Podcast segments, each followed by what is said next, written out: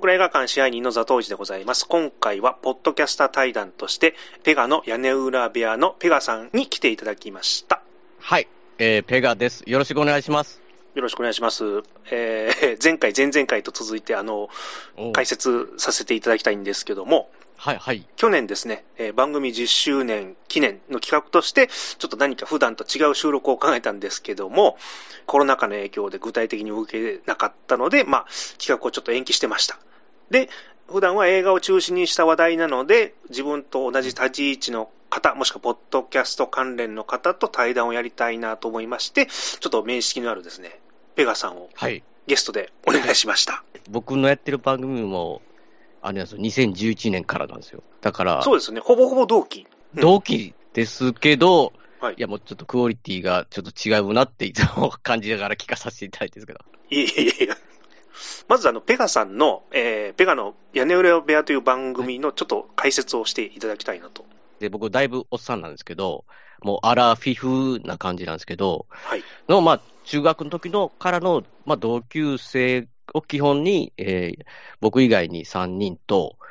特に決めてるわけではないんですけど、映画がだったり、まあ、ゲームだったり、ゲームもデジタルゲームとボードゲームだったり、はい、ドラマだったり、まあ、本だったり、まあ、その時見たものとかの感想を、まあ、基本的に喋ってると。で、も最近は収録がうまく合わせれなくて、はい、寂しく一人で喋ってる時もあるっていう、そういう感じの 番組です。はい。これ、あの、ペガさんがそのポッドキャスト始めたきっかけというのは、どういう感じなんですかね？うん、ラジオがすごい子供の頃好きで、はい、特にあの、えー、関西のローカル番組になるんですけど、はいえー、北野誠さんと竹内義和さんという方がやられてた、誠のサイキック青年だっていう深夜の、はい、すごい濃い番組があったんですよ。超有名ですよね。あ、有名、有名。あ、そうか、あれ、え、ザトイさんと、え、関東の方？いや、僕、福岡の人間ですけど、もう噂はもういろいろ聞いてます。まあ、それを、まあ、よらよらカセットテープに撮って、こう、聞いてみたいなことをして、ラジオが、まあと、まあ、とにかく好きだったんですけど、はい、ある時に、なんかもう、ポッドキャストっていうものがあるっていうのをネットで知って、どんなかなって聞いてると、要は、プロのラジオやられてる方以外の、要は素人というか、一般の方もやってるっていうのを、で、聞いたら、いろいろクオリティがあって、はい、まあ、失礼ですけど、僕らにもできるんじゃないかなってちょっと思ったりして、やってみようと言って始めたんですけど、まあ、始めた結果は全然さ、まあ、できなかったんですけど、あんまり良くないというか、まあ、きっかけとしてはそういう感じで、やっぱラジオ聞いて、はい、ラジオ好きだからやってみようという、うん、そうで、他のメンバーはそうじゃなかったんで、まあ、無理やり巻き込んでいったっていう感じですけど。でもあの入り込みやすかったですよね、あのポッドキャストって、そのとっかかり、視野が入りやすかったというか。そうですね。ねまあ最初感動しましたね。こう録音して出て、自分の声が、うん、あの、聞けるっていうのを。YouTube とか今で言ったらそういうのは多分、もともともう諦めてたと思うんですよね。うん、できないな。人に聞いてもらう、リスナーさんに聞いてもらう前提じゃなかったんですよね。はい、同じ中学生でもなんかこう、カセットテープで、録音を、まあ中二病みたいですけど、僕が書いた小説を朗読するっていうことをして、みんなで聞いてるっていう、ものすごく暗い学生生活だったので、そういう遊びをしてたのよね。で、まあ、それで延長上でやって、まあ、ネット上でみんなでほんまに聞けるでっていうだけの楽しみみたいな、だから誰が聞くねんっていうノリで、まあ、やってみたっていう感じなんですよ。それを、だからまあ、1回、2回、3回で続けてみたっていう感じなんですけどね。はいはい、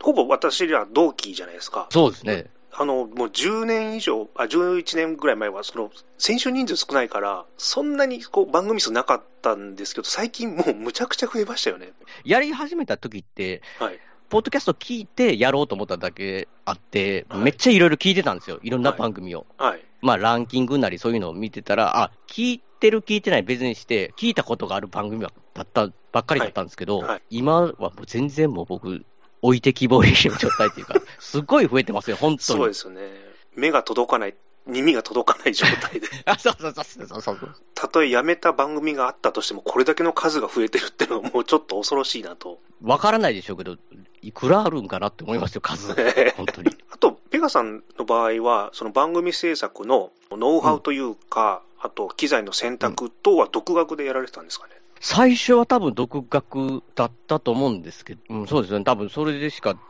できないはずなんで、独学でやってたんですけど、うんうん。使い方もむちゃくちゃやったんですよね。はい。僕もそのネットに明るい方じゃないんですよ、全然。調べて一応最低限配信できるようには多分なったと思うんですけど、はい。ちょっと配信した頃に、前々回ゲストに出ていただいた、あの、狭くて浅いやつの沢田信也さんはい。とお知り合いになれて、で、その時にご教授もらしてもらった記憶があるんですよ。だから、どうしたら狭さのようなはい。いい音でって、したいんですって言って、ひどすぎるんです、僕らの番組って言って、もう天ね、今節に、今でも置いてるんですけど、ツイッターで最初、はい。僕が投げたのに、こう、食いついてくれたんですよ。なんか、多分僕はなんかうまく音ができなくて悲しいな、みたいな、多分覚えてないですけどう、んうん。ほんだら DM で早速ピッてきて、僕で分かることやったら、あの、教えますよって、あの、沢さんが言ってくれて、で、もう、ロングメッセージで、編集の仕方とかに関しては、もうその時から変わってないですよ、やり方。 Audacity ですけどね、よく 持っててる、はい。 Audacity なんですけど、 Audacity の機能で、こうして、こうして、この順番でっていう、そのやり方をそのまま押してるだけなんで、機能よく分かってないままアップしてたみたいな状態です。あの、マイクとかその機材とかに関しては、はい。最初はその独学でやってたものでやってたんですけど、はい。どうも良くないと思って、まあまあ最近なんですけど、本当にもう3年、4年前ぐらいだったかな、ぐらいに、いや、もうちょっとせめて、こんだけ、最初はね、もう全然続く予定がない番組だったんですけど、続いてきたんで、もうちょっとお金かけてもいいだろうと思って、マイクとか、うん。えーそういうのを、えーポッドキャスト関係で知り合いになった方で、はい。ゲームなんとかとか、あと、えー、音亀っていうような、はいはえー番組やられてるハルさんって方がおられるんですけど、はい。ハルさんが、あのえーサイトでね、ポッドキャスト制作指南所っていうおサイトを作ってくれてて、おまあ、それがもうまさにあの、ポッドキャストやりたいなって思ったけど、どうやってやったらいいんだっていう、えー初心者の方に、お今節丁寧にこんな風にやったらって、中に機材とかもあるんですよ。こういう機材を、はいい、いんじゃないですかとかいうの、はい。えーその機材そのまま買いましたと。その時へー 全然初心者でもないので、僕5年か6年とかやってるのに、これではいいのかと思って、それを買って、それをまた今使ってるようなあーいう状態ですね。あー、僕そのページ知らなかったですわ。でもいよかったですね。その、沢田さんとの出会いもあったし。そうです。本当にもう、要はそうやって助けられたんですよ。ポッドキャスト関係で知り合いになったか方に。はい。それでできたという感じですよ、本当に。もう僕もやり始めた当初、何千円かで買えるような IC レコーダーでやってたんですけど、IC レコーダー。はい。ああ、あ、そうです。直接会われてされますもんね。そうですね。で、もういい加減、機材、お金出してもいいなと思って、2年ぐらい前にやっと、あの、もうちょっと高めのやつを 買って、ぼ僕より遅いじゃないですか。はい 2, 年前なんですか。そうなんです。なんかやった途端にやめちゃったらもったいないなと思ったんですけど、じゃあ同じですよ、それ。で、僕一回あの、ペガさんにスカイプ経由のその録音方法をわかんないで教えてくださいって DM 送った記憶はですけどね。ありましたけ？ど、いや、僕、だからそ、そそう言われてみたらっていう感じですよ。そうなんです。か僕、そうわかんなくて、一時期 IC レコーダー、パソコンのスピーカーの横に置いて、あの、やるという。アナログですね。そうです。あの、子供の時ほら、ベスト10で、お母さん今静かにしといてのパターンですよ。僕もですよ、デビルマンのね、終わりの歌を録音してたのを、弟が横から突然サビだけ歌い出して、もう激切れしましたからね。直付けでね。はい。まあ、IC レコーダーその時一つしかなかったんで、やりようがなかったという。うんうん。はい。そうするしかない。自分の声もそれで撮ってたってことですよね。そうです、そうです。なんか、あの、スカイプ録音する機能かなんかあったっぽいんですけど、なんか全然それが機能がう動かなくて、もうどうしようもなくて、もうしょうがなく諦めてそうやったんですけどね。いや、僕もね、あの、本当につい最近っていうか、その、スカイプ録音は、その、当時ね、はいタピュールっていう無料のソフトがあって、はいもうほぼ僕の知ってるポッドキャスト関連のスカイプをやってる方はそれを使ってたんですけど、はいはいそれがね、なくなったんですよね、なんか途中で。うんお手軽でやりやすかったんですけど、はいそれがなくなった時も、もうタピュール問題っていう問題、僕事件みたいに言ってましたけど、みんなどうしようどうしようってポッドキャストをやってる。うんうん。で、僕、その、ザトイさんに僕そうやって教えたやり方か知らないんですけど、僕、それで今もうね、その、やってるんですけど、はい。なんかね、他のメンバー3人の中で一番、りょうっていう友達とはい撮ること多いんですけどはい、りょうとやるとね、雑音バリバリ入ってあ、本当に音すっごい悪かったんですよ。はいはい。で、料理も別撮ってくれって言って、はい自分の声は自分で撮ってくれってはい、やる方式に変えましたよ。で、それの音源をもらって、編集で合わせるみたいな。そのやり方に、まあ、ただこれはね、もう量だからあの求めれますけど、ゲストの方の時はそれできないんで、うんまだだから全然、もっと綺麗に撮る方法をちゃんと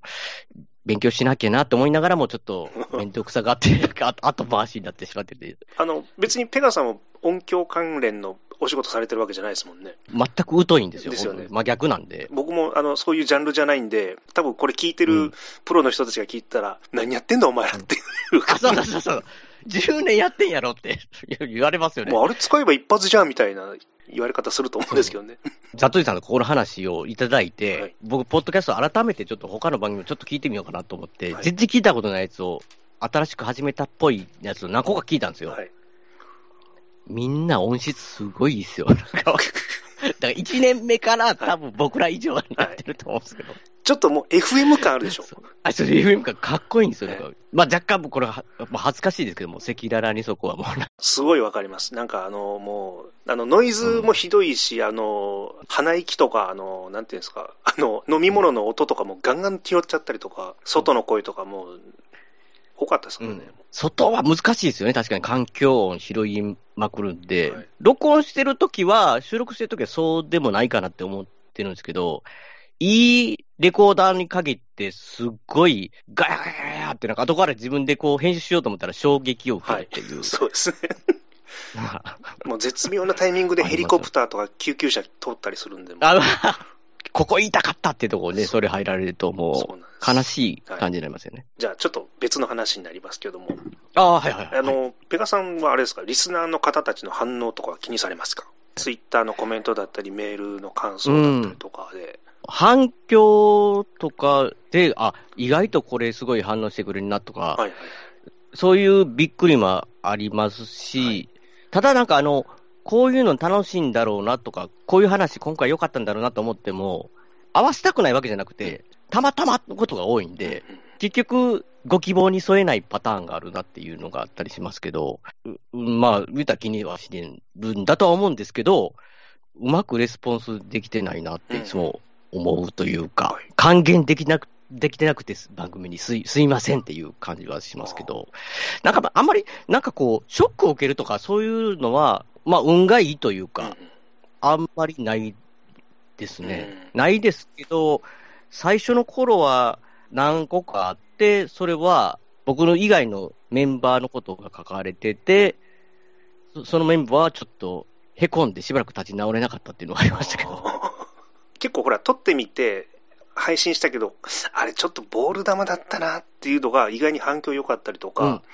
逆にあの、渾身のいいと思って出したら、は反応薄っていうのとか、実際本当にありますし、喋ってる時、えーそれこそボール球だったかなというか、もう終わった時にね、はい。思ったよりうまく取れなかったなと思ってたのが、編集で自分で聞いたら、いや、結構面白いわってうんうんなってる時がある、もうありますね。面白いなと思った時は大概やっぱり編集してても面白いなって、じ自分の感想ですけどね。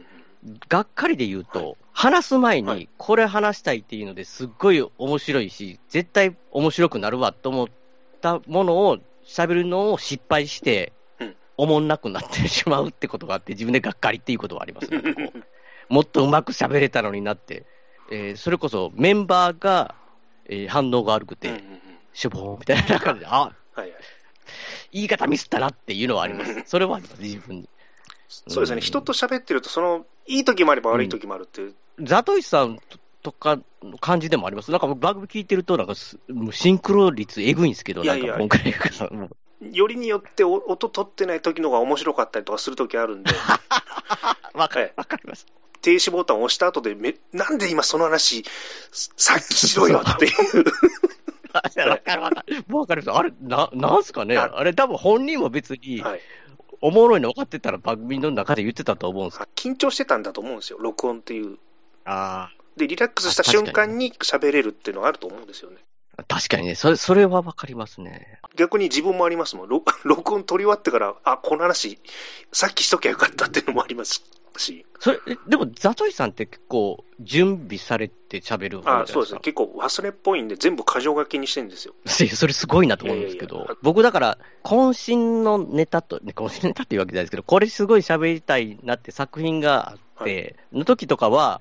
漏れがないようにってか思うんですけど、えそうじゃない時とか、そうじゃないようなテーマでしゃ、テーマのことまで喋るときは、あの、頭の中でこれとこれ喋ろうと思って、うんもう抜ける、抜けること結構あって、それはやっぱし自分で凹みますね、はいなんか。ミスったって、まだ、まだ次回喋れるような内容だったらいいんですけど、僕も初期の頃そういう失敗あったんで、もう思いついたらすぐメモするんですよ。仕事してても。偉いです。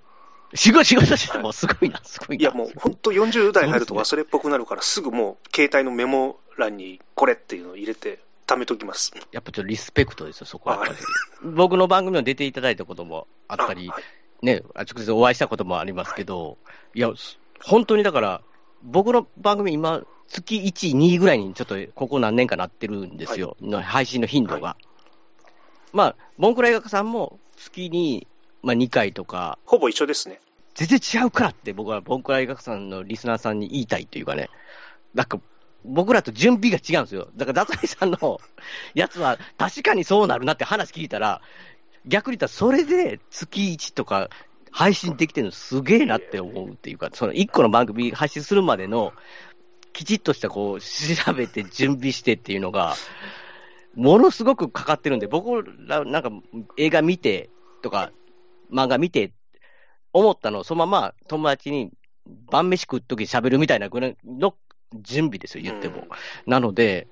こう、配信頻度一緒ですけど、もう、濃さが違うから、いや、いつもすごいなって、昔からこう思ってて、まあ、リスペクトしてる。あありがとうございます。いやでも、あの、前言ったかもしれないですけど、あの、やっぱりネットに対する極度の怖がりがあるんで、いやーちょっとでも言われてますよね。言い間違いしたら、それが上げ足取りになるんじゃないかとか、これでやっても言い間違いとかいっぱいしてるんですけどね、僕も。ああ、そうなんですか。はい勘違いされるあしてしまうような、ちょっと表現してしまったなって、後々考えたら、うん。あれ、これどっちでも取れるなみたいなのもあるんで、まあまあ、聞き流されてるからいいかなと思って、慎重だからっていうことですよね。まあはい。う、い撮った後編集してる時にもう一回検索し直して、あこれちょっと怪しいなと思ったら、切ってるとこもいっぱいあるんですよ。ああ、マジですか、すごいですね。ひょっとしたら、あのそれ違うよって言われたら怖いんで、あまあ、どっちでも取れるとか、まあ、この情報がはい、間違ってて、突っ込まれるかもしれんと思ったら、いや、でもそれがもし、おも面白い話だとどうどうするんですか、そのそこの部分それでも切ります、怖いんで。ああ、そっちの方取るんですよね。ああ、まあ、だから信用できる人ですよ。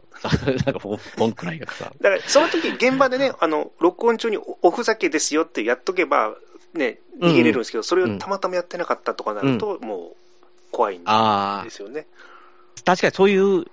感じの目にあ遭われてる番組とかさんとかをこう、まあ耳にしたりしますから、とは思うんですけど、えー多分まあ、だからそこがやっぱり、格が違うんじゃないかなっていうのは、僕らの番組なんかこう、ど言ってることほぼ間違って、ほぼ間違ってるのばっかしやし、なんか、みたいなところがあるんで、でも、でも我々プロじゃないんだから、聞き流してよって思う時あるんですけどね。確かに、まあそれはもうちょっと優しく見ていただいたらありがたいかなっていうところは、ザトシさんのそういう後ろ姿を聞いて知ってるんで、僕が知ってる範囲は狭いですよ。狭いですけど、そのパーソナリティの方いろいろ、中でももう最上位に位置するんじゃないかなっていう、そういう意味でちゃんと、ちゃんとしてるっていうところで言うと、っありがとうございます。ていう感じです、本当に。あの、あれですか、他の番組とか、あの、ペガさんはご自身の番組のランキングとか結構意識します？うーん、もう、まあ、いまあ、その、10年経ってるんで、そやっぱその時期によってっていうのはあると思うんですけど、今現在は、もうほぼないですね。また、まあもちろん、もう見てもないから分かんないですけど、き気づいて、そのもし順位が上の方にいるとかだったら、まあ単純に嬉しいのは多分嬉しいとは思うんですけど、うーん、あれなんで上がってんかなっていう時もあったりもしてたんで、謎ですね。そ。の、お な、謎なところがあるんで、そこまで、えー、意識ししな、また逆に言ったら、その、本当に、すごい上位にやった時があったりとかしした時に、こんなんで上位になるんだと思って、ランキング自体をちょっとなんかこう、すごい憧れのランキングみたいな感じだったのが、あれ、僕らの番組でこうなるってことは、なんかこう、何から間違えてこれ上がったりとかするもんなのかなみたいな感じにちょっと信用をなくしてしまったっていうかなんかわかるんです だからもうあんまり逆に上がっても下がっても、はい。そこまでなんか思わなくなりましたね。ただ、だからまあ他の番組さんが、まあ今見ないんでわかんないですけど、上の方になったらやっぱりそれ聞くきっかけになるんで、あ、これが今人気があるのかなと思って、そのよくポッドキャスト番組いろいろこう、漁るというか、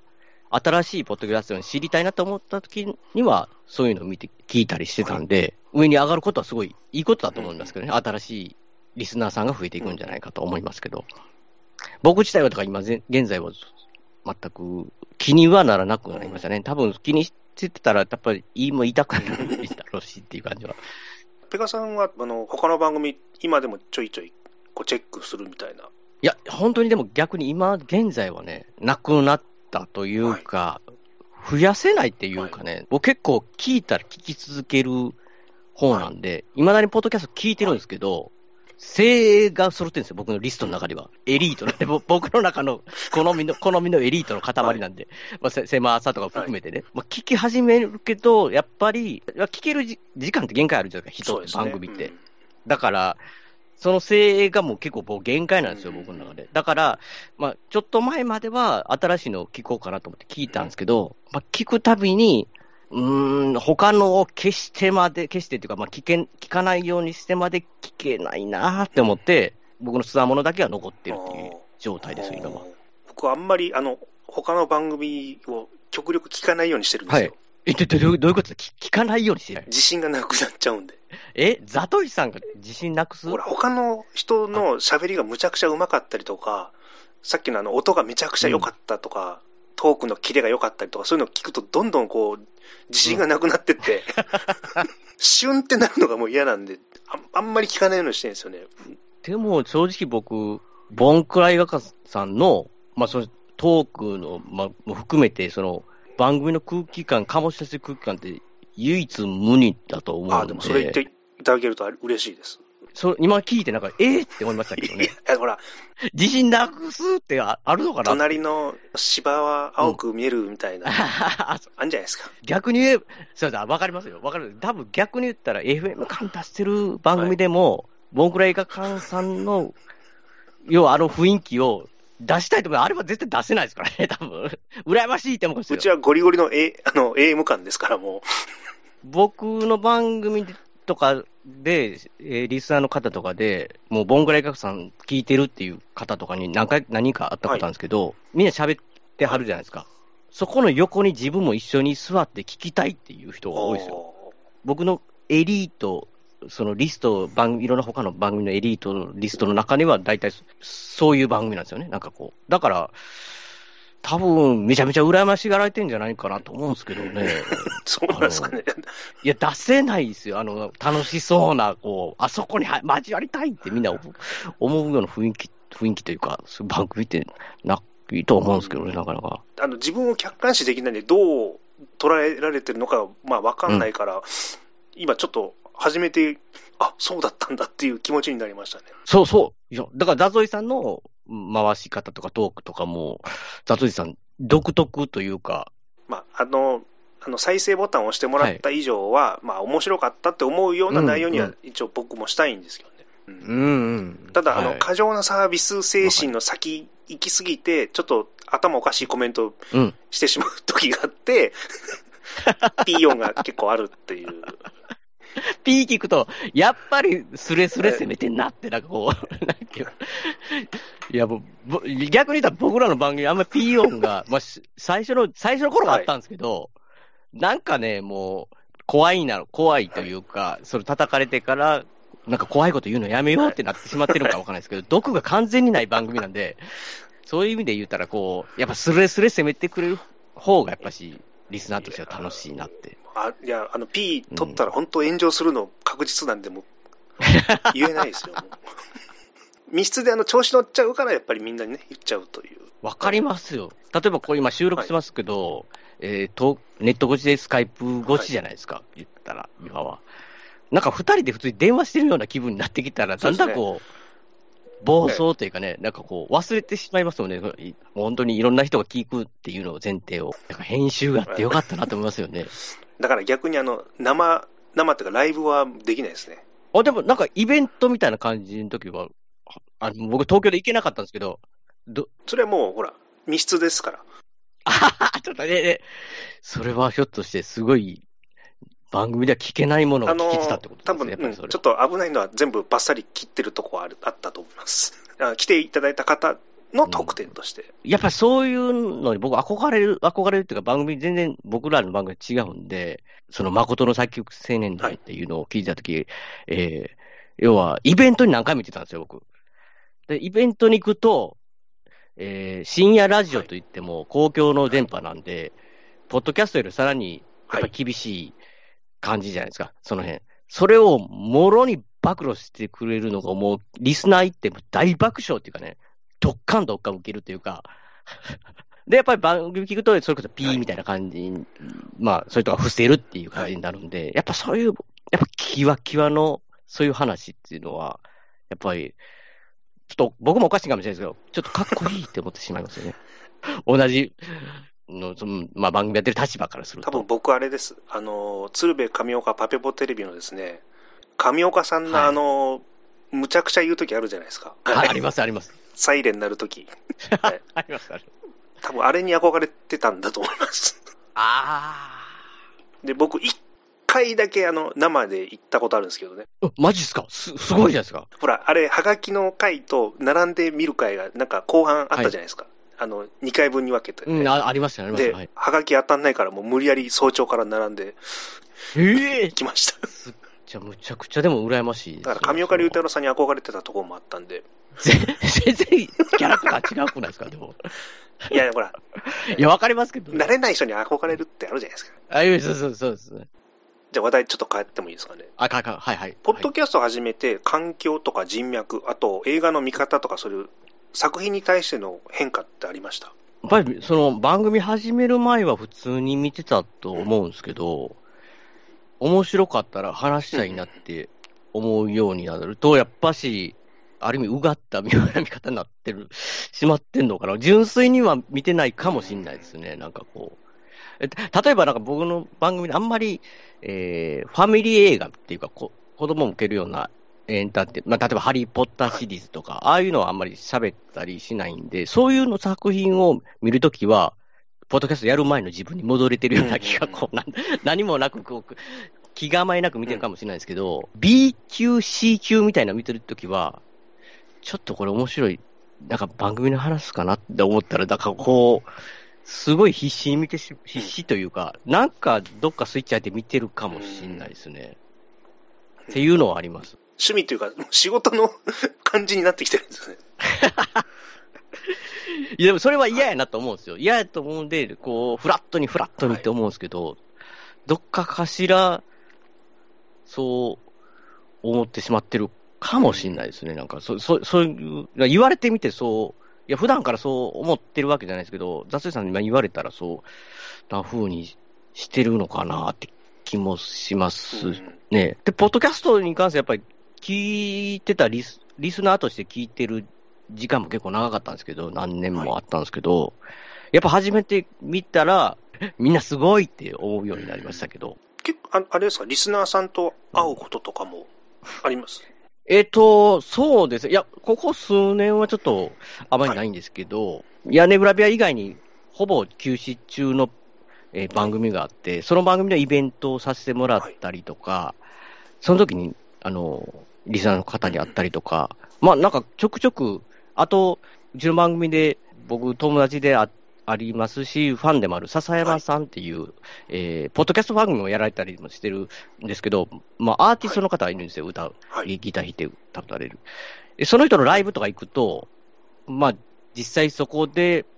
あのポッドキャストきっかけに聞きに来た方とかいたりして、で、まあ、笹山さんと仲良くさせてもらってるんで、まあ、沢田さんの番組とか、僕の番組とかも聞いてますっていう方とかに会ったりとか、結構いろんなとこでお会いさせてもらう機会がありましたね。うんすごいやっぱ感動しましたね。それは本当に素直にすごくやってよかったなと思いました。全然僕い知らない方が僕のことすごい詳しいのちょっとうんビビりますけどね、なんかこう。なんかそれを楽しみにしてるんですとか言われると、単純に素直になんかこう、嬉しかったですね、そういうのは。ペガさんのあの番組ですごいあの個性的だなと思うのが、主題歌というかね、笹山さんの歌が、ああ、そうですね。いや、あれ、まあ、ルーム100っていうはい曲なんですけど、それも、まあ、笹山さんと仲良くさせてもらって、あのーちょうど屋根村100回の時に、100回前ぐらいに笹山さんの方から、ペガさんの番組100回お祝いしたいから、あの、曲つく作り、作りますみたいなこと言われて、えーっと思って、100回記念のための1回のために作ってくれた曲なんですよめちゃくちゃいいじゃないですか。その曲。で感動して、いや、これも、オープニング使わさせてくださいよってなりますよね。うん今もずっと使わせていただいてるっていう。羨ましい。はい。いや、ぶっちゃくちゃ嬉しいし、あれなんですけど、僕、実際、ポッドキャスト聞くときって、ラジオを聞いてたら別にそうでも思わないんですけど、ポッドキャストですぐ始まるとこもあるじゃないですか、もう。ブラッドリーさんのとこも。ビーってなってから、まあ聞きたい人は多分あれの方がありがたいのかなって思ったりもするんですけどね。いや、でも、ただでもそれでも、やっぱし、笹山さんの気持ちも嬉しいし、やっぱりきっかけとして、やっぱり、あのー番組ずっと聴き続けてる方は、やっぱりあれの曲が好き、うんあの曲聴いて、あの曲最初誰かなと思って聴いて、調べて好きになってって、うんうん。笹山さんのファンになってくれた方もいてたんで、いや、うん、あれは、まあ、僕らの番組自体はなんかそんなになこう大した話しないですけど、いや、なんかこう、内容に合わない、その恵まれた環境やなと思いますよ。そのなんかこう、やっぱさ、その曲を作っていただいて、それオープニングが流れてるとオープニングすごい、あれ合ってますよ。あ、そえ、当て、当て、当て、あ、そう羨ましいですもん、やっぱり。あ言われてありがたいですし、嬉しいんですけど、いや、いろんなオープニングの中で、僕はあの、ザトイさんのところの、やっぱボンゴラ映画館さんのあの B はだいぶ好きなんですよ。あれ、すいません、あの、あれなんですよね、200回目の時にちょっと切り替えたんですけど、え、今 B じゃなかいやったんですか？B なんですけど、あのー あの10回でやめる予定だったんで、はい。で、あの、フリー素材で、なんかこう、人が話してる音と、えっ、と、うん。ブザーの音を拾ってきて、ちょっとこう、トーン変えてやったんで、うん。結構雑なんですよね、あれ。マジですか、めっちゃ味あるじゃないですか。なんかこでもまあ、そのガラクタ感がいいやと思って、そのまま200回までやってたんですけど、うう。うん。で、200回目から、あの、ちゃんとしたあの、フィルムが回る音とかちゃんと入れて、新バージョンにしてるんです。僕、失格じゃないですか。新バージョン、新バージョンと気づいてないで、悲しいかな、200回目の時、あの、北の映画の、えー、LINE プロデューサーの小宮さんって方、ゲストで出ていただいて話してもらったんですけど、それって僕の中で渾身の回だったんですよ。うん。うんうんうん。北の映画のこの裏話、どうだと思ってやってみたんですけど、うんうん。感想うん待ち構えてみたら、ツイッターでオープニングが変わったっていうのが2人ぐらいいて、そ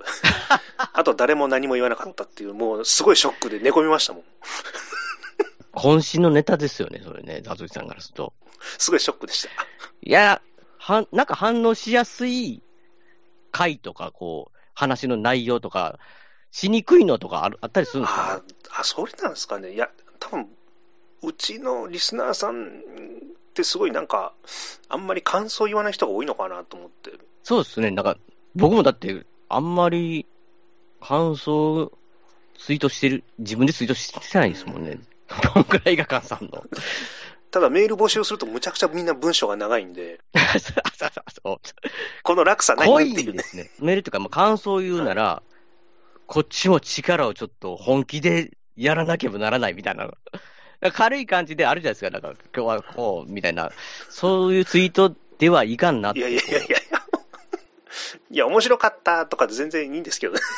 面白かった。僕もなんか100回記念の時、あの、曲プレゼントとかされたかったですよ、もう。100回記念も山本龍二さんっていうですね、もうマニアの方には受けるんですけど、他の人には誰っていうね。いや、僕あの回好きですよ。ツイートかなんか、まあ、いつもやってくれるじゃないですか。えって思いました。なんかでもそう、あれは自分の気合い入れたものががちゃんとこう、返ってきた感じがあって、すごい嬉しかったですね。僕ら年齢の人にはやっぱり反応あるんじゃないですかね、やっぱしなんかあれは。マニアの方には。あれはもう僕の中でセレ、あの、人選としてどうだって思いましたもん。あの、うちの番組らしいだろ、100回目っていう。うん。いや、だから、ザ、ザトウジさん、どっからっていうのはありますよね。すごいなっていう。ちょちょっとこうびっくりさせたいとこあるんですよね、やっぱり。あの、サプライズゲストで、うん この人出ましたって、なんでアマチュアの番組にこの人出てんのっていうのをやりたいという。そうそうそうそう、すごい、すごいですよ。でも、それは種明かしはしないっていう。いや、だから多分、そういう意味でも、ちょっと、ザトウイチさんとかは、もうアマチュアじゃないっていう感じがするアマチュアですよ。聞いてる方も。い や、だいやそうなんですよ。だから、こう、厳しくなるんじゃないですか、その、揚げ足取るかわからないですけど、こうもう、そういうプロの番組と、まあ、一般素人の番組だったら、ダズさんはちょっともうそ、そっち寄りと思われてるんじゃないですかね、多分。なんとなく。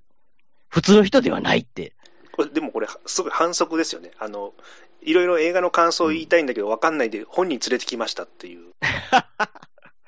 いや、すごいですよ。その反則技ができる人脈はすごい。まあまあ、ちょっといろいろ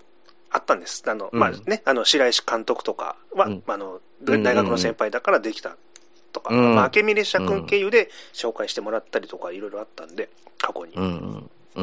だから、うん周りの人が、すごい。のサポートのおかげで、こう、うまく回せたというか。明美列車さん、やりとりしたこと全くないんですけど、なぜか僕、メガドライブのゲームを、このゲームおもろかったってあげたらね、必ずいいねしてくれるんですけどね。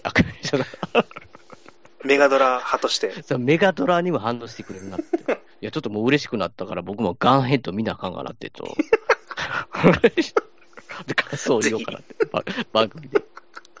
機会があったらガンヘッドを見ようかな。もう僕の中で、うん明美列車君プレゼンツでガンヘッドの回一回やってほしいなと思ってるんですけどね。確かにね、それはちょっただ、と。なんか本人があんまりそういうのをやりたがらないみたいで。あ、そうなんですか？あ、そうか、笹山さんで、あのーあはい。れあれですよね、エンディングはまた違う曲使われたりとかしてたんですよね。そうですね、さ笹山さんの曲で、スルリっていう曲、エンディングに今使う、使わさせてもらってます。えー、オープニングとエンディング曲は一緒なんですよ。で、えー今は、笹山さんにお願いして、全然番組関係なしに、笹山さんの曲を、一曲、笹山さんに許可をいただいて、かけさせていただいてるっていう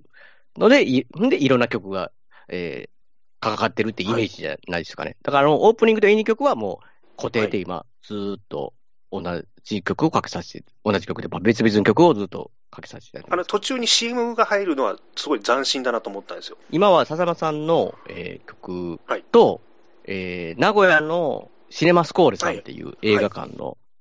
CM、これも、まあ、あの、えーちょっと、えーそれこそ白石監督からの、まあ、つながりで、えー副支配人の坪井はい。敦さんと知り合い知り合いになって、まあ、そその時にあのシネマスコスコーレさんの番組を、えーラコマーシャルを作らせてもらっていいですかって言って、僕が CM を交互に入れさせてもらってて、まあ、あの、笹山さんの方の CM に関しては、実は沢田信也さんが作られた CM なんですよね。だからまあそれを交互に CM、まあ CM とかも、だからその辺も、だから、まあオープニング曲とかも含めてそうですけどね、ポッドキャストって基本的には、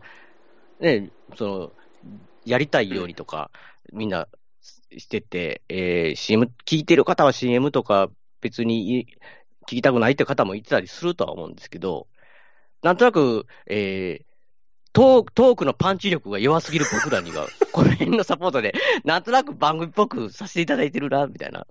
そういう。できたらもう僕は、あの、洗脳でシネマスコーセレさんに行っていただいたり、えー笹間さんの、えー曲とかに興味持っていただいたらなって嬉しいなと思って、そうやってやらさせていただいてるという感じですね、今も。でも本当斬新でしたよね。あの、今までなかったんで、そういうのが。えちょっと意外だったのが、ほら、僕らは、あの、先輩後輩の中だったんで、あの、白石監督、白石浩二監督出てもらったんですけど、はい。ペガさんは自力で、あれですよね、取材というか、お願いしますということで。単純にあの、メールで、あの、あるリスナーさんから、モキュメンタリーのなんか映画を紹介した会員に対するメールで、白石浩二監督の怖すぎとかもすごい面白いですよって、紹介してもらって、それで、あ、そういう作品があるんだと思って見て、ドハマりしたんですよ。まあ、ツイートで最高みたいな感じでツイートしたり、こう、番組アップしましたとかやってたら、なんかこう、リツイートする人がいてて、パッて見たら、白石浩二さんってなってて、で、監督のあの、鬼リツイートあるじゃないですか。最近、最近ななくなったのかな？まあ、その当時はすごい鬼リツイートが多くて、白石監督は、まあ、自分で探して、こう、自分の作品とか、えー、関するものをリツイしてくれるっていうのがあって、で、それでまあ、ちょっとやり、えー、取りさせていただくことになって、で、確か、えー、その、シネリーブル埋めたかなかに、な、その、怖すぎの、最終章かな？を、えー、舞台挨拶来られたときに、突撃してお願いしました、僕。すごい。好きすぎて、はい、もう、あの、白石浩二監督の才能に惚れ込んだというか、僕どっちかって勇気ないんですよ、そんな、あんまり。ガンガン行く勇気。でも、なんか、好きすぎてというか。行かなきゃ後悔する。なんかね、もう、これはもう話直接したいと思って、さってお願いして。で、そこからほら、あの、怖すぎ、あの、トリオと言いますか。あ、そうですね、大迫さんとね、はい、大山さんとかにも出ていただいたり。もうあれ聞いた瞬間、目が点になりましたもん、もう。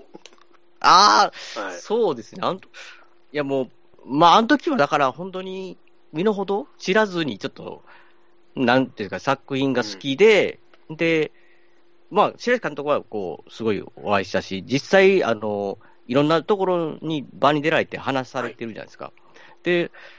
怖すぎ中の、えー、クド D とか、市川、AD 市川さんのその役をやられてる役者さんの、まあやっぱり大迫さんと久保山さんの露出の方が、まあこういう音声媒体で少ないなと思って、はい、ファンの方とか、僕以外のファンの方とかも聞きたいのかなっていうのがすごいあって、まあ無理にお願いしたっていう感じで、まあ快くおお二人は出ていただいたって感じですね。はい、いや、僕、あの、あれを知ったとき、ちょっと反省しました、やっぱり。え？はぜ先輩後輩のつながりがあるんで、白石監督と。はいはいはい。なんか、いつでもそういう話が聞けるっていう、なんか油断があったと思うんですよ。だから、それね、怖すぎの、その出、出られてる方も、ね、ゲストに出てもらえるっていう、その行動力というか、その情熱ですよね。そういうのを、あ、忘れてたこういうのと思って、むちゃくちゃ反省しました。なんか後先ちょっと考えてなかったっていうか、情熱は、まあ、でっていう感じはしますけど、ね、で、僕のそのアンサーが、罰当たり暴力人間の回だったんです。ああいや僕は逆に単純にリあのファンとして聞けるのはすごい嬉しかったです。いや、でも、あれ、揃ってるペガさんのあれがなかったら、もう、あの、そういう反省も何もなく、こう、ノーホンってやってたと思うんですよ。いやいや、ノーホン。いや、もう、絶対これ罰当たりやんないとダメだと思って。ああ、そう、そう。偶然、あの、葛西監督も、あ、その日だったらいけるよって話になってうんうんうん。で、まあ、運よくこう、まとめられたという。いや、僕からしたらすごいメンバーだと思って、ただうれ嬉しかったですよ、なんか。でもあれも考えたら反則じゃんっていう感じもあるんですけど。いや、僕、明美列車さんに会ってもちょっと緊張するかもしれないですもん。だから、だから僕からしたら、アクターですから、僕からしたらなんかこう、あの、あの人だってぜひね、ちょっとね、みんなで大阪旅行行って会いたいですよね。あ、あそうね。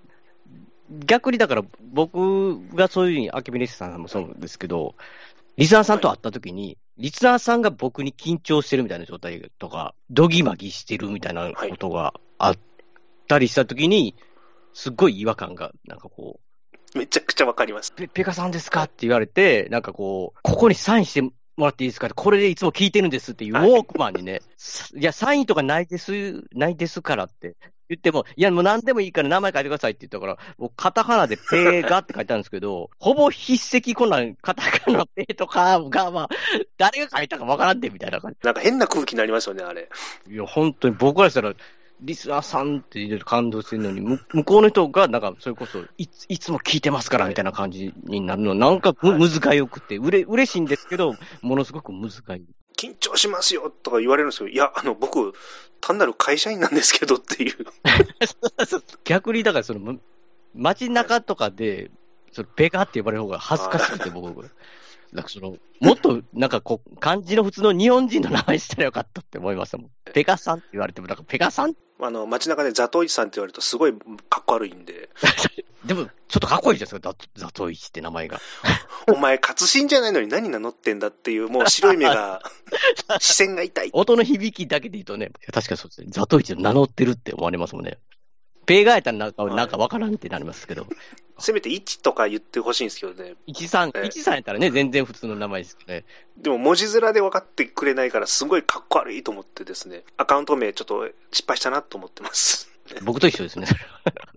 僕、番組のタイトルもそうなんですよ。だから、あの、僕あんまり自分を出したくないのに、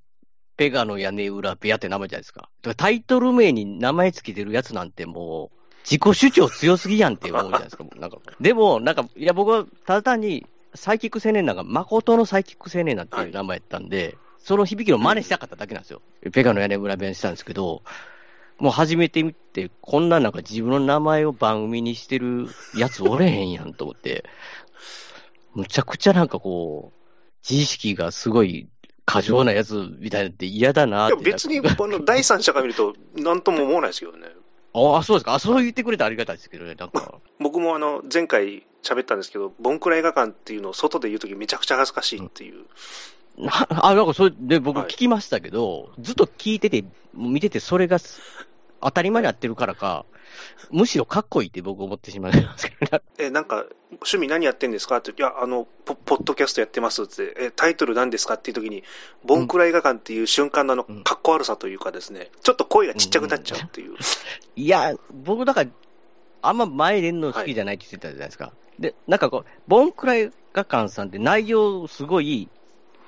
きっちりしてるのに、なんか若干僕からするとですよ、け謙遜があるある感じで、ボンクラっていうところが、すごいいい番組名っていうか、と思うんですけどね、なんかこう。先にこっちから言い訳しとこうと思って、もうダメ人間ですみたいなのをこう出しといた方が安全かなと思って。ああ、確かにね、なんかかっこいい、まあ映画系のなんかタイトルにしてたら、あ、思ってたのと違うみたいな感じに言われたらあの、シネフィル感を出せないんで、もう我々は。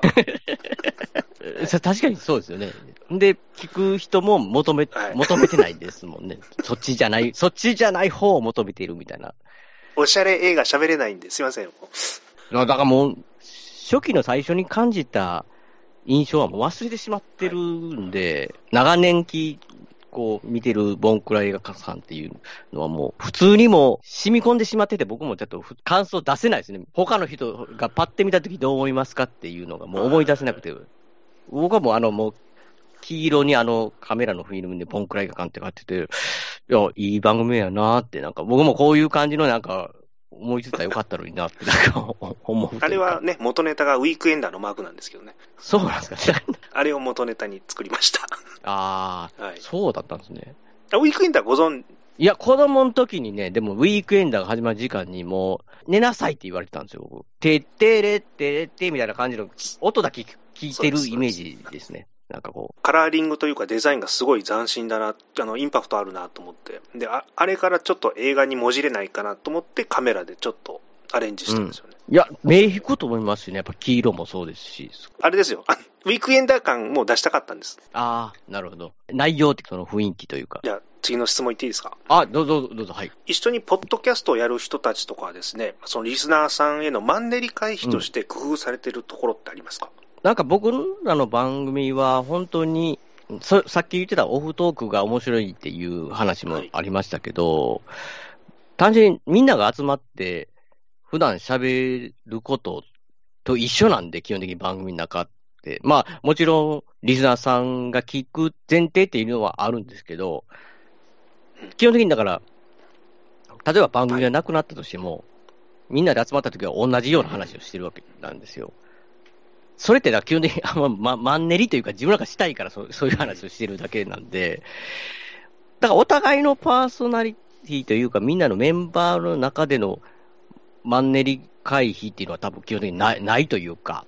自分らが好きな会話を、まあ中学校からずっと同じことをずっとやってるみたいなのに近いというか、感じなんで、まあないですね。で、リスナーさんに向けてで考える、いやなんか、あどうですかね、でも、あんまりでも、なんか気分で、たまに変なことしてみようかな、みたいな。思いついたときは、勝手に自分でぶっ込んでやってる回はあるかなと思いますけど、それはだからマンネリだからやるっていうか、うん気分はい。的に、なんかパッと思いついて、これ面白いかなと思ったら、やってみようっていう回が。無意識に気分転換みたいな感じなんですかね。とか、アクシデントとかあるときあるじゃないですか。例えばなんかあの、途中でね、二人でやってんのに相手が出てしまうってことがあったりとかしたら、もういびき相手にずっと、いや、いびき、いびき相手に最後までやるみたいな、やったり。すごい自由ですね。なんかドッキリみたいなこともやったりもしてますよ。なんかはいリスナーさんに対してドッキリみたいな、なんか、全くその時は一人の回だったんですけど、相手が、量が来てるという体で、通信環境で繋がらないからチャットしながらしてるみたいな体で、あの、りょうさん繋がりませんねって言いながらこう、僕一人で演じながらそういうさやってる回とか実もある験的なことをされてるんですね。あ最後にネタバレしますけどね、なんか、結局、はい。自由じゃないですか、なんかこう、ポッドキャストって。だから、思いついた時にこんなんやったらおもろいかなと思ったりとかしたら、やったりはしますけど、ま、だからマンネリ回避とかはあんまり考えてないです。もう、なんか、お普通に話、この話したいなって面白い時は、面白いなと思った時は、こう、いつも通りの回をししますね、なんかこう。だから特に、特に考えてないっていうのがうん答えになりますかね。はい。ザトイさんやられてるんですか？そうマンネリ回避。ね、同じひ人でメンバーでやってると会話が被ったりとかする可能性あるんで、しょっちゅう毎回同じメンバーでやるっていうのはもう避けようかなと思ってるんですよ。時々会えるぐらいにしといた方がお互いに新鮮味が出るかなって。で、聞いてる方も、あのもうちょっと聞きたいぐらいのこう量の方が今いいのかなっていう感じもあるんですよね。うん。で、あの、ちょっと編成変えたりとか、ゲストの人を入れてみたりとか、うん、え、なんでこの人出てくんのっていうリあのゲストをいきなりサプライズで登場させるとかっていう、そういうびっくりさせるはい。とかもいろいろ入れて、こう手を変え品を変えっていうのも、ううんん考えてはいるんですけど、めちゃめちゃすごいじゃないですか。なんか、めちゃめちゃちゃんと考えてるんですか。めっちゃ恥ずかしいです。自分が恥ずかしい。いや、なんか10年経つと、なんか怖くなってきて、そこが。あの、なるほど。あ、マンネリなってないかな。それは自分自分たちですか？それともリスナーの人がそう思ってないかなっていう。どっちに対してもです。焦点とか見てても、想定以内のことしか起こらないじゃないですか。そうですね、確かに。だからいいっていう人はついていくかもしれないけど、もう飽きたっていう人もいるから、うんそこをうん。もう先読みさせないっていうのもちょっと入れたいっていう気持ちもあるんですよね。いやー、すごいですね。いや、なんかもう、いや、普通普通に感心してるんですけど、なんかあ、あ、なんか僕、いやいやいや僕、襟正さなってね、今思いましたよ。油断してたらこんなことするわよって、なんかちょっとそういう、もうやりたいっていう。いや、リスナーの人は嬉しいと思います。やっぱそれ、そういうの。このぐらい仕事真面目にやればよかったのになって、ちょっと後悔してる。あ、仕事、え、し仕事、いや、僕今、趣味がこれだから、仕事はめっちゃできる人なんだろうなと思って、今、すごいなんかか、勝手に想像してたんですけど。だから人見見てるときに、趣味が、趣味一生懸命やってる人って仕事やってんのかなって見方って、ある程度の年齢になるとうん見るじゃないですか。だからもう、うん遊びで適当にやってるってことは、こいつ仕事大したことねえなっていう、舐められるのがすごい嫌っていうところもあって。でも、蓋開けてみたら仕事をおろそかにして趣味を一生懸命やってたやつだったっていうオチで、ポッドキャスト一緒、僕もやってる側したら、それかっこかっこいいですけどね。それの方がいやいや、その前にちゃんと仕事した方がいいですよ、それ。確かにそうですけど、いや、でも、体力削ってでも、とか、仕事がまではちょっとあれかもしれないですけど、普段の自分のその、趣味とか基本的にいろいろ当てれる時間の中でも、すごい、えーその時間をす、はいポッドキャストに割いて、力を入れてやるっていう、要は、例えばね、僕なんか今、ちょっと朝早い仕事になってて、もともと収録は深夜がはい。多いんですけど、眠たいなと思ったら収録する気が やめとこうかなみたいな、なってしまったりしてるんですけど、やっぱそこは情熱とか、その、やっぱり趣味をおろそかにししないっていう、ザトイチさんのこう、こう、姿勢をやっぱ見習わなあかんなってちょっと思いましたよ。いやっぱそその情熱あったんちゃうんかって、もう、もう、それこそ始めた当時は、眠たい時に何言ってんねんって収録やぞって自分で、自分でそういう気持ちがあったんちゃうかなと思って、ワクワク感とかこう、それがちょっと、無理しすぎたらあかんなって思ったりし,、うんしてましたけど、だんだんこう、無理しなさすぎてんじゃないかなもうちょっとやりたいぐららいがちょうどいいと思うんですよ。あの、もう、いパンパンになるまでやるのは、あんまり守備として良くないと思うんで、うん。まあ確かにそれのが、次の収録とか、やっていくのが、ポッドキャスト、こんなアイデアがっていう楽しみになったりはしますよね。逆になんかもう、まあ他の方でやれてる方は全然いいとは思うんですけど、僕なんかが毎週更新するぞってやったら、アイディアが 枯渇しすぎて、もう自分のプレッシャーで死にそうになるかもしれないですね、確かに。やっぱり他の番組の方でもいらっしゃるんですけど、ほら、毎週映画見て、その感想をすぐ出す方たちとかいるじゃないですか。うんはいはい、あれってもう短距離走をずっとやってる人で、うん、もう僕らそれ無理だと思って、うん、だからそっちのレースには乗らなかったんですよ。もうあんなに体力は無理だと思って、借り物競争やりますっていう 誰もやってないとこで攻めるっていう。いや、でも本当にそれはもうスタンスとフィットしてるし、それを求めてる人がいますから。確かに、でも、すごいですもんね、その、短距離走続けてる。しかもそれをロングで続けてる方がいますから。すごいなと思って、もう。達人ですよね、あれはね。もう40超えると、もうあんな真似できないですよ。そうですね。確かにそう。あ、あとそう、ペガさんの中で、あの、収録してみて想定ししてた結果と違うことですごい、こうフラ、フラストレーションが溜まったこととかはないですか、うん、いやー、ありますね。結果って、そのなんかリアクションじゃなくて、自分で考えてて、すごい、この作品が面白いと、この感想が言いたいって言って言ってて、自分の想像してたよりもできたものが面白くというか、要は自分が言いたかったのがこううまく伝えれてなかっったそれはもう配信して、もっと面白くとか、もっとこんな風に言いたかったな、みたいなのは、すごい、ある時はありますけど、もうただ、それも、最近は薄れてきたというか、そんなうまくできないって自分でなんかこう、思うんで、あ、失敗したなって感じで、次またうん、頑張ろうみたいな感じです、ね、それが続けていく、なんか源になってんのかなって、最近私も思うようになったんですよ。やっぱり頭の中で想像したものが大傑作なのに、うん、いざ出してみたら、あれ全然違うっていうショックがあるんですよね、うん、やっぱり。うんうん。まあ、その、全然違うっていうのは想定外に面白いものもできることあるんですけど、ハプニングとして。ただ、うん、ちょっと思ったのと違うな、じゃあ次頑張ろう、次頑張ろうっていうのが気づいたらそう10年過ぎてたっていう動機にもなったんで、そんなにまあ悪いことでもないのかなっていうのは最近思うようになりましたね。うん。まあ、ザソイ、ザソイさんの場合はちょっとそういう情熱を感じるんですけど、僕の場合はもうちょっと、例え分かりにくいかもしれないですけど、鈴木あぐりさんが F1 出た頃に、すぐスピンしてあかん時に、まあ、インタビューが行くじゃないですか、終わった後に。だ鈴木さんが、まあ、しょうがないよね、次頑張るよって よく言ってたんですけど、それぐらいの感じ、それぐらい感じって別に、杉谷さんは多分、もっと情熱的に、本当に悔しいって思ってると思うんですけど、なんかこう、はい、印象がね、こう、インタビューの受け答えが、え次頑張るよって、もういつも、いつもそれやなって僕思いながら見てたんですけどご本人の中では気持ちの切り替えとしておっしゃってたんでしょうね。うん、す言ってたと思うんです。思ったんですけど、僕はその感じだけど、その言葉の雰囲気だけの、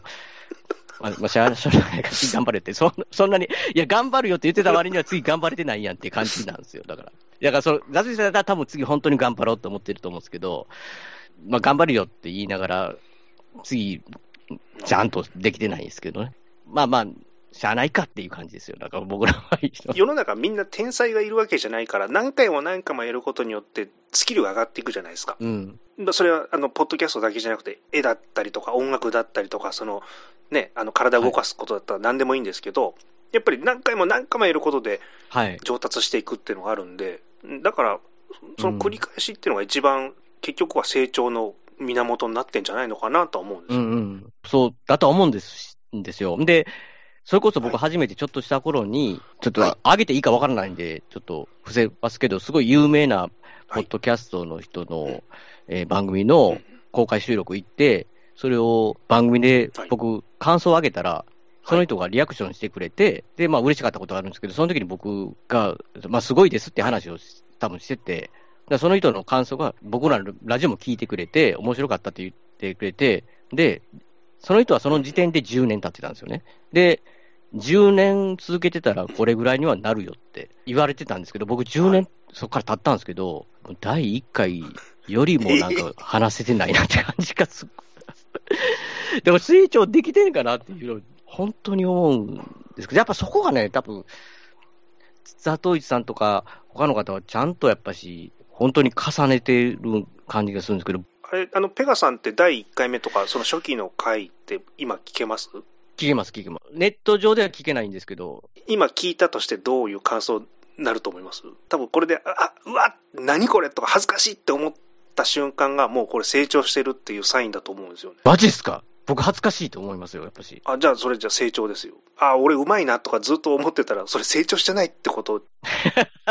マインだとは思わないですけど、でも確かに、拙さがよりひどい状態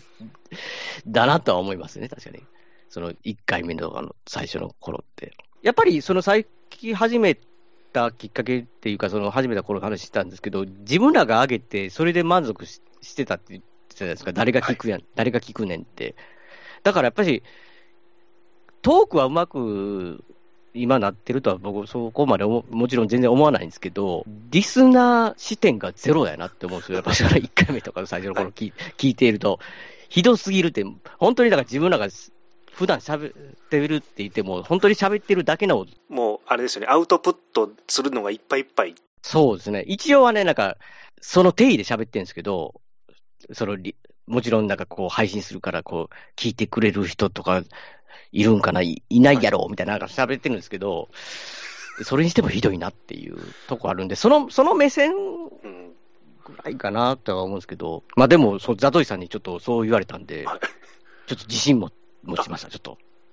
成長ちょっとは知ってるんかなって。ペペガさんってあれ、録音ボタンを押した時って緊張しませんでした、最初の頃。むちゃくちゃしました、むちゃくちゃ。い今どうですか？なくなりましたね。あ、多分だからそれも成長だと思うんですよ。ああ、成長。僕も最近まで録音ボタンを押す、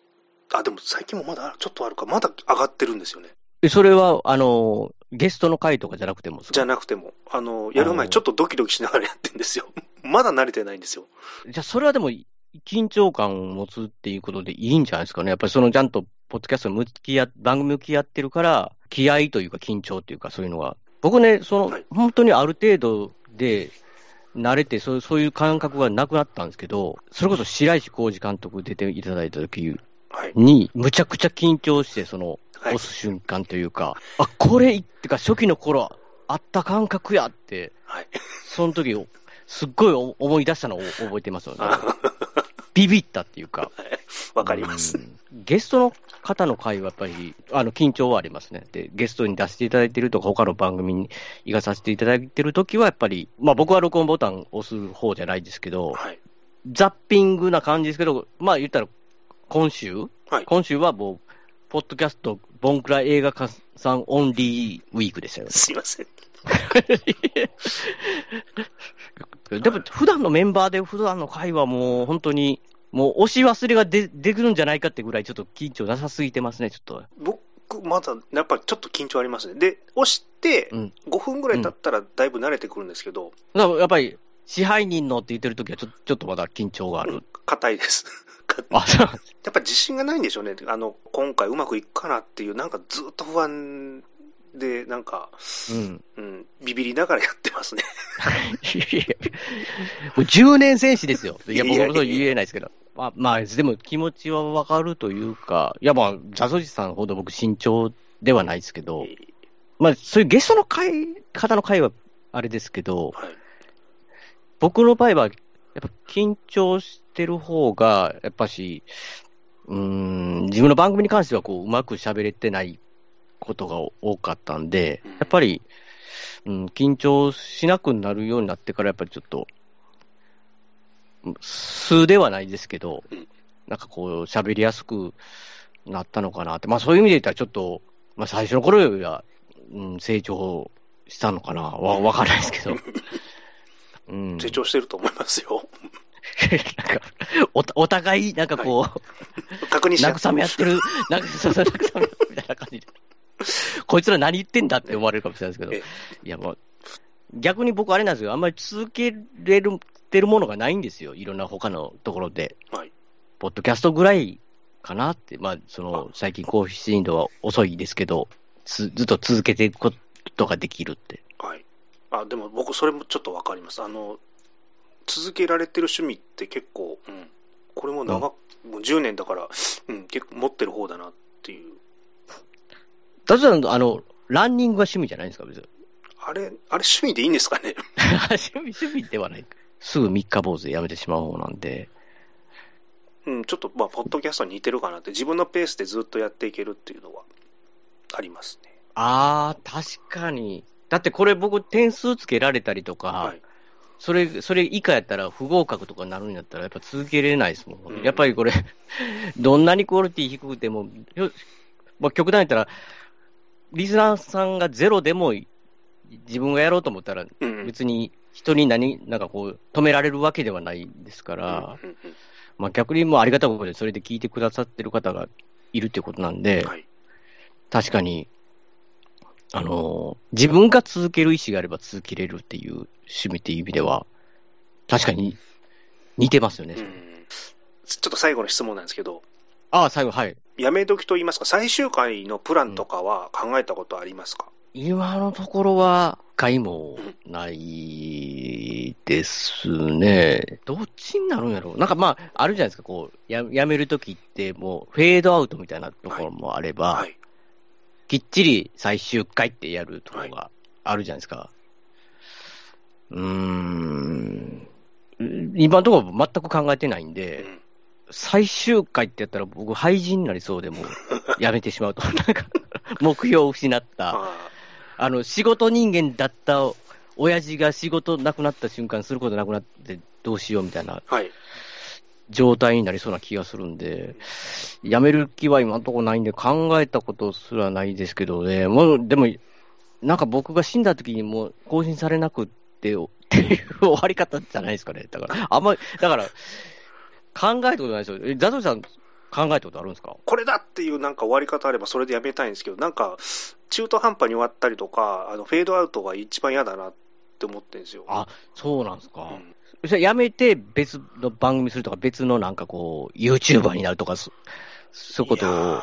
ーす、し逆でもう完全にもう、足を洗うってのは悪いんですけど、うんうんもう、ポッドキャスト自体を、とか、そういうのもうんはい。やめるみたいな。うん、と思うんですよねだってもう、あと何年これが続くんだろうって、ポッドキャストのジャンル自体が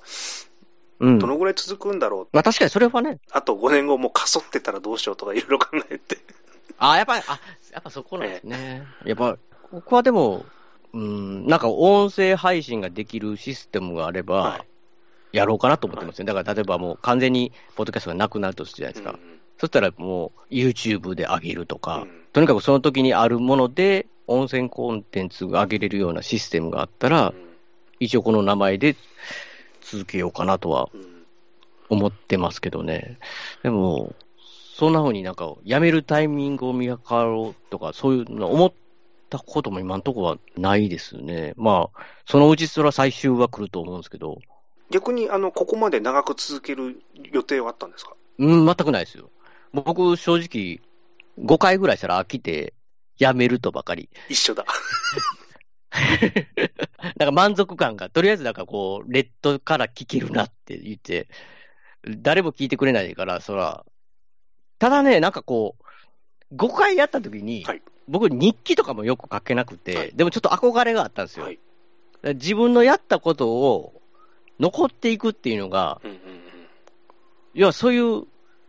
発想全くなかったんですよ、はいやり始めた時。はいはい5回目ぐらいの時に、なんか、あ1ヶ月前これ言ってたなとか、そのなんか面白いなって思い始めて、うんうん。いや、これだからちょっと続けてもいいかなって思って、でも本当に正直、半年以上は多分リス、僕ら以外リスナーゼロとかそんなんじゃなかったのかなっうん。て思うんですけどね。なんか、その時もなんか一応そのブログからアクセス数みたいなのとかそういうの見れるのがあったと思うんですけど、はい。それで言ったら僕ら以外に謎の3人か4人ぐらいおおったっぽい感じがしたんですけど、これどっからどう見つけてきたんだろうとか思ってたんですけどで、その一人が澤田さんだったりするんですかね？そこまで初期じゃないと思うんですけど、でもた多分ちょうどね、澤田さんが多分、すごくきいろんなま時を漁ってる時うにん。探し当ててくれて、はいそれこそ澤田さんのとこゲストに出たとかなんかのきっかけで、やっぱり澤田さんとこはやっぱりすごく聞かれてる番組だったんで、そこから流れたりとかで知ってくれてみたいなのが、それがなかったら多分全然聞かれないまま終わってたと思うんですよ、僕の番僕の番組。で、聞いてくれる方がやっぱ出てきて、実際いるなって言って楽しみにしてくれてるっていう人が、耳にしてっていうか、目にして、はい。それであったら僕らの話なんか全然、あの、あれですけど、そうやって僕らで喜んでくれるんやったら、続けたいなと思って、っていうので、多分、ここまでずっとうん続いてる感じですかね。いやーボンクライガーさん終わってほしくないですけどね。これ、うんななんですかね、この、だからせっかく自分でもなんかライフワークを見つけた感じもあるんですけどね。うーん。ただ、これ体力どこまで続くんだろうっていうのと、そうです。確かにボンクライさんの、そのザゾイさんの、その番組じゃないところでの後ろ姿を見てると、続けてくれとも確かに言いづらいなと。例えばな70、80になって、やめられてくださいって言ったら、もう死んでくださいって言ってるのに近いかなっていう。でも、なんか、薄めていいからやってくださいって言っても、それはさ、鈴木さんが、それは無理じゃ、無理やみたいな感じになりそうなんで、でもそうなったらもう3ヶ月に一遍でもいいからとか、なるかもしれないですけど、やっぱそこの、ボンクライガさんのクオリティを考えたら、それはいつまで続けれるんかなって想像するんっていう、そういう、おっしゃられるのはわかりますよ、なんか。僕らの番組とはやっぱ全然ちゃいます、から、ね。うん、なんか、でもせっかくここまで続いてるんだから、もうちょっと、じゃあ20年、今から20年やるって大変だけど、もう 半分まで来てるから、もうちょっと頑張ればっていうのもうんうんうん。あるんですよね。確かにね。いや、そればっかしは、まあ、もう本当にいろんな番組やられてる方いますけど、まあみんな、自分の思い思いでやってるから、ちょっと。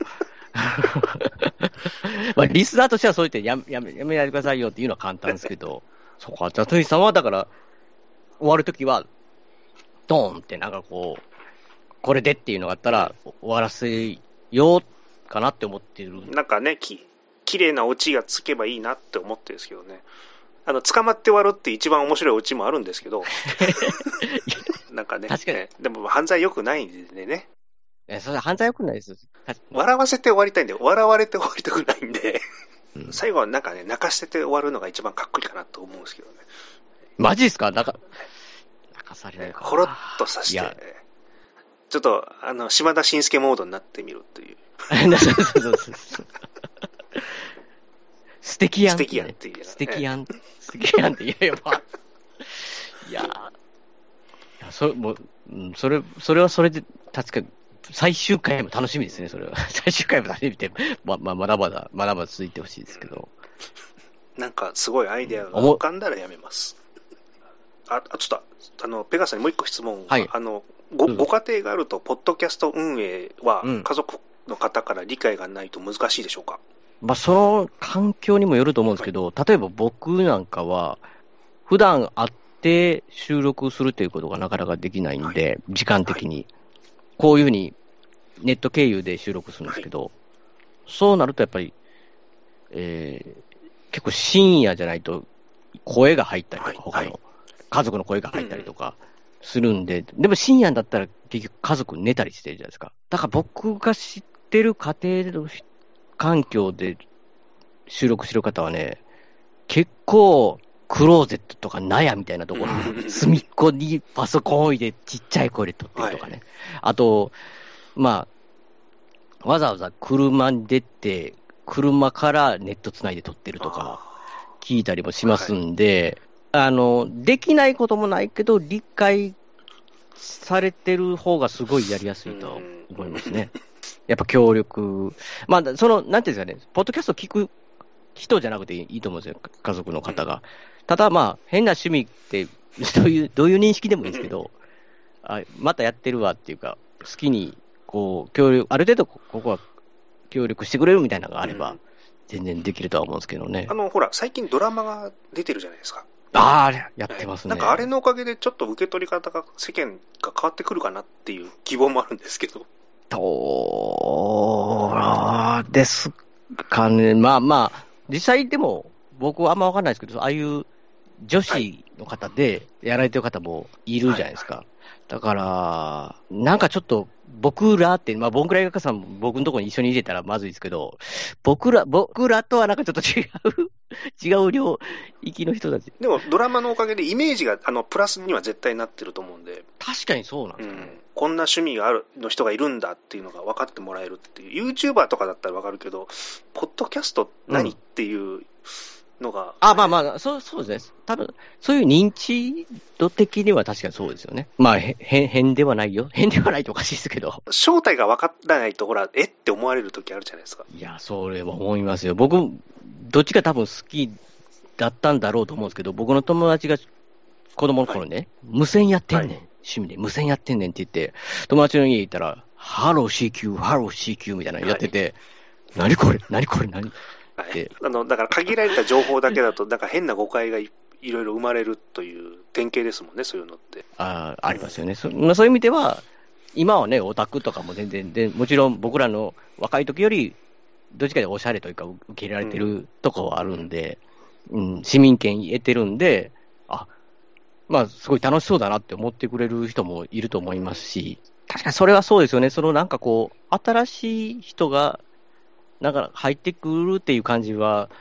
なかなか難しいとこありますから、まあ、それで増えていってくれたりし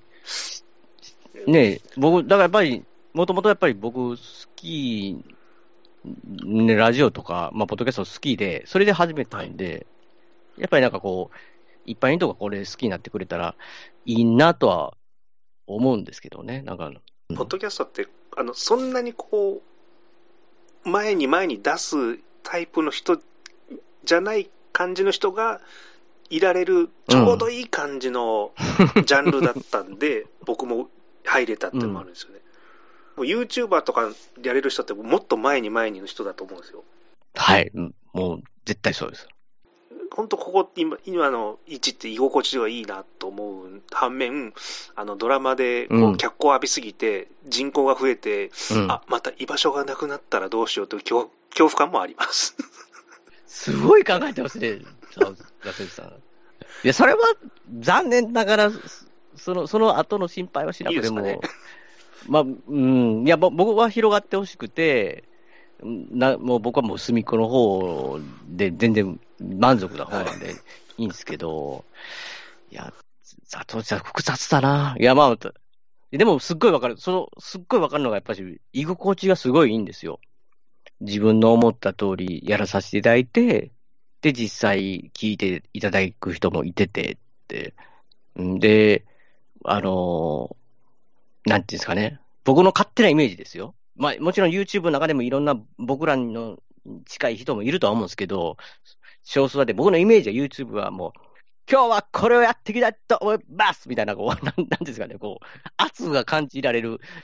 つかみがガーンってくるイメージがあるんで、それは僕ら逆逆立ちしてもできない性格だからちょうどいい、なんかこう、ひ日陰ものですけど、もう真っ暗ではなく、ちょちょうどいい感じの木陰みたいな、居場所みたいなのが、ポッドキャストだなって。石の裏のダンゴムシみたいうんすすごいかっこいいダンゴムシが増えてきたらどうしようっていうのがあるんですよね。でも、そ、なんかそ、やっぱそれを含めて、ザトシさんとか、複雑心がやっぱり、ボングラ映画家さん出てるし、それのみ、そこにやっぱ魅力あるんちゃうかなと思いますね。こう、両方の心みたいな。な もうじゃあだから自分だと本当客観視ができないんでもう分かんなくなってるとこはあります、まあちょっとでも長く聞ける方がはい、ありがたいですけど。まあ月1で、うん続けていただけたら。月1でまあまあ頑張ります あとね、僕、リスナーの一人としては、ガンヘッドの赤見レッサさんの回をちょっと期待しようかなって思ってますけど、フルメタル中学生の、中学、あ、はい。中学の YouTube, YouTube はい。登録してますから、あありがとうございます。チャンネル登録。なかなか 10, 10はい。年選手とか10年以上やってる方ってもうなかなかうんなくてですね、お付き合いしてる方も僕すごい少ないんで、なんかザザトリさんって、すごい社交的なイメージが。いや、意外にあの、あの、関東のポッドキャスト番組界隈ではなんか僕らあんまり相手されてなかったんで、いや、なんか、あれ、あの、ちゃんまつさんの時にも言ったんですけど、え、村場八分にされてんのかなと思って、で、聞いたら、いやいや、そういうことじゃなくてって言われて、なんかもう、独特のルールがあるような感じに見られてるっていう。いや、確かにでも僕もツイートとかで、長いことやられてるところ、番組にはお便りが出しにくいとか、話したいけど絡み、恐れ多いみたいなね、なんかこう、うん言われたりとかする時もあったんで、勝手にだからそういうようなイメージはあるんかもしれないですね。特にほんで、ボンクラ映画館さんって、その、世界観ができてるじゃないですか。その、仲間内の皆さんの、もうそこで、完成形なんで、濃い物質にはちょっとなかなかこう、ここ入っていいんかな、ここって。すっごい笑い声聞こえてるけど、ノックすんのちょ、ちょ、ちょっと怖いな、みたいな、そういうふうに言っちゃいますかね。あやっぱその誤解ね。はい。ウェルカム状態じゃないイメージが勝手に、勝手に周りがこう想像してしまうみたいな。やっぱ自分から言った方がいいですね。もう、あの、営業した方がいいですね。と、うんまあ、だから意外と、だから逆に関西とかこっちの方の方が、なんかあれなんですかね。ザトリさんとのこう、はい縁があるんかわかんないですけど。そうですね。澤田さんのおかげでこうんう、人脈が広がったというか、気がついたらなんか番組がすごい増えて、なんかみんなコラボとかしてるんですけど、うん、一回もなんか誰も一言もなんか声かけてくれない。あれ？ここ、ここにいるよ？見てっていう。いい、いいなって思ったりするんですか？ザトリさん。呼んでいいな、いや、お思いました、思いました。はいあ今回のね、かこの、ポッドキャスト対談の回を聞いてる方はい。で、いですね。や、だから、すごい映画詳しくないし、どうしようみたいなのがあるんじゃないですか？なんかこう。僕言ってもそんな詳しくないですけどね。いや、あんだけきっちり調べてたらすごい詳しい人でしかこうかなり背伸びしてますけど、一夜漬けでやって。で映画じゃない話とかでも全然聞いてもらえるんですでも喋れるネタってそんなんないですよ、僕。でも、まあまあ、とりあえずね、声かけてもらえたら、まあ、コラボまあ全然、あの、え、ある程度やってる番組だったら全然大丈夫です。えあの、いうん初めて2回目であ呼ん呼ばれたらどうしようかなと思いますけど。まあだから、その、そんなお恐れ多い感じじゃなないですよって、フレンドリーですよっていう。はいだって僕、プロじゃなないのに、何も選ぶとこないですもん。だって実際お会いささせてもらって喋らせてもらってるし、すごい喋りやすいし、ちゃんとしてる方だなって思うし、ここの間、ちゃんまつさんに見た目が怖いって言われましたよ。いや、そんなにでも怖いって僕は思わなかったんですけどね。本物だって思いますよね。本物だって、その、なんかそ、そっちの意味で、そっちの、いや、そっちの意味じゃなくて、あの、いや、ザトシさんだって思っただけで、いやいや、仇じゃないって思われた。それ怖いです、はい本物だって。そのザトシさんはそういうスタンスっていうことを表明されたらあれですけど、あんまり声かけてほしくないみたいな人も中にはいいるんじゃないですかね。なんかこう、そこでやっぱこわごわになるんじゃないですかね。はい、他の方いや、からすると。別にあの、うん。段階を踏んでというか、あの、ご挨拶して、常識範囲で、あの、話しかけていただく分には全然、はい、ない。確かに、突拍子もないこと言われると、ざえって思いますけど。ザトシさんのその性格からして、急にゼロ距離に踏み込むのはちょっとね、避け、避けていただいた。もう、え、今日、うちに泊まる気この人っていうぐらいの、会って2時間でそんな気持ちになるのっていうのはちょっと引きますけど、まあ最近の方、あれですけど、いろんな方にお会いしてますけど、うん。ザトシさん一番こう、ちゃんとしてくれてるし、すごい喋りやすいし。ありがとうございま。す。万歳。そんな感じです。じゃあ、ぼちぼちまとめますかね。ということで、あの、もう10年以上やってる、ポッドキャストやってる方がなかなかいいなくて、僕の相手をしてくれる唯一の方という、数少ない方の一人。いや、そんなことない。いや、いや、いや、いや、もはいう全然これからもこういう不思議なご縁ですから、また今後ともよろしくお願いします。あの、いつまではい。これが続くかどうかわかりませんけど、お互い年老いるまでやるかもしれませんので、よろしくお願いしますね。いや、こちらこそ本当に。あの、リスナーとしてもそうですし、あの、番組のパーソナリティとしてもお願いします。ということで、えー、ペガさんに今はい日来ていただきました。ありがとうございました。はい。ありがとうございました。